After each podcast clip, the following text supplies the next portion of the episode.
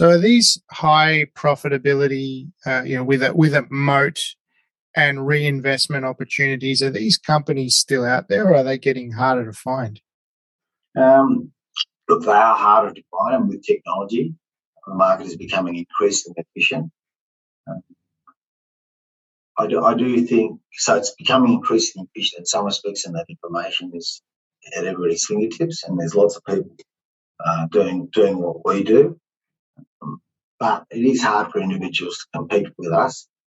Um, I do feel that there's change, maybe the sector where you are having uh, possibly a lot of people uh, because fees, uh, a lot of people, some number of funds leaving uh, Australia, otherwise, um, yeah, leaving Australia or otherwise folding up because uh, it's it's tough business fees. Are, there's there's a big focus on cost and fees, whereas uh, I like to feel that we um, the real focus should be on what net returns that we are delivering.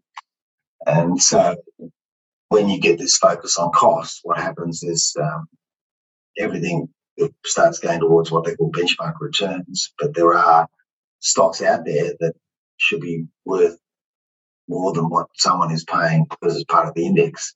And, and that does create opportunities for active investors. So active investors over, over the last couple of years, and this is more, more interest related, interest rate related. So interest rates have been down. What that's created is, uh, is the growth stocks. A lot of the, the more expensive stocks in portfolios around the world and the markets around the world moved up. But uh, when when interest rates start moving up and the economy starts moving, then um, you may find that some of these cyclical stocks will start moving up, but because they're not big in the index, right, they won't move up. So, so you'll find that the active stock pickers are always sniffing around, looking at things where there are mispricing, and a lot of those mispricings come around because a lot of the passive money, which is going like that, continues to go into the stocks that are popular. They keep on going up the index, up the, percentages keep going up, and people keep on investing in those stocks and that does leave a lot, a lot of uh, uh, less popular stocks behind. That creates opportunities for active stock pickers like ourselves. A few minutes ago, when we were talking about quality growth stocks, you mentioned that they're getting a little bit more expensive, and that uh, that's been helped by falling interest rates.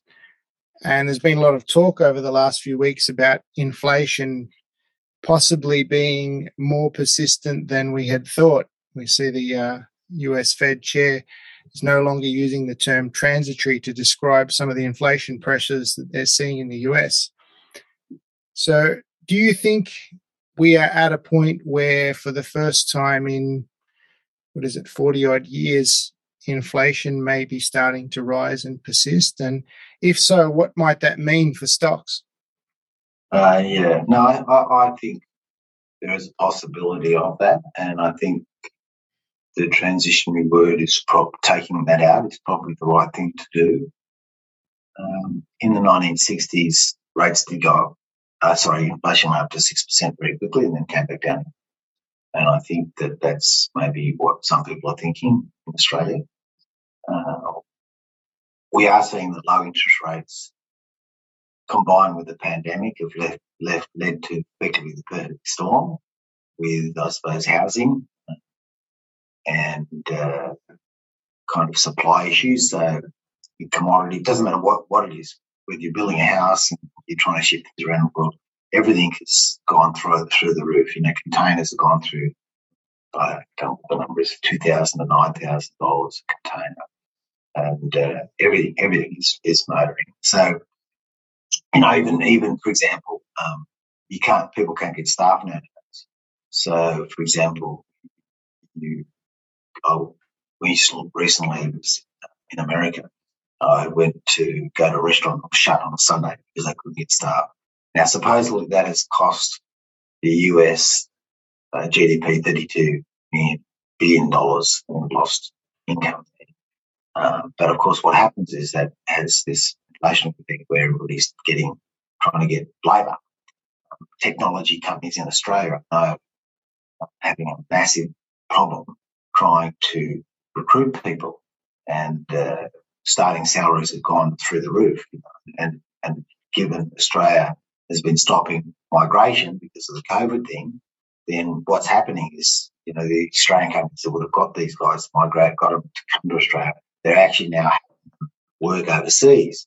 And so that means that, of course, you know, when they're going down the road to go to the supermarket or go to houses or whatever it is, all that money's going to the country they're in. So it has a multiplier effect on us. But it is inflationary. And when you get um, obviously inflation, you start getting interest rates moving up.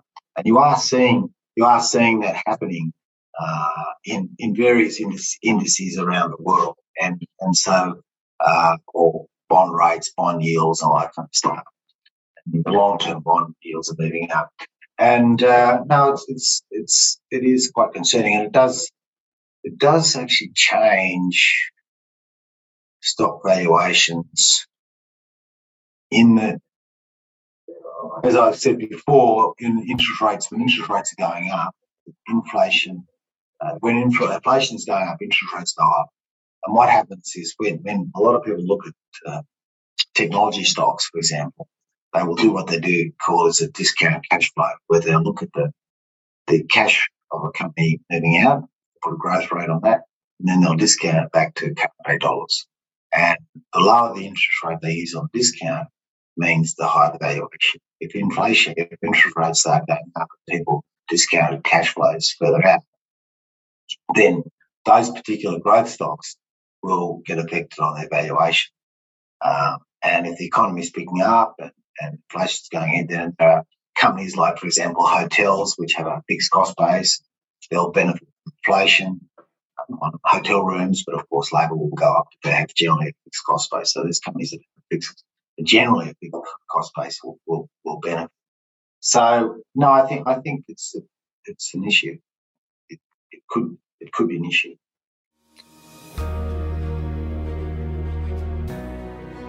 Podcast is for informational purposes only. It does not constitute financial advice or take into account the particular investment objectives, financial situations, or needs of individual listeners. Listeners should consider whether any opinions or recommendations in this podcast are suitable for their particular circumstances and, if appropriate, seek professional advice, including tax advice.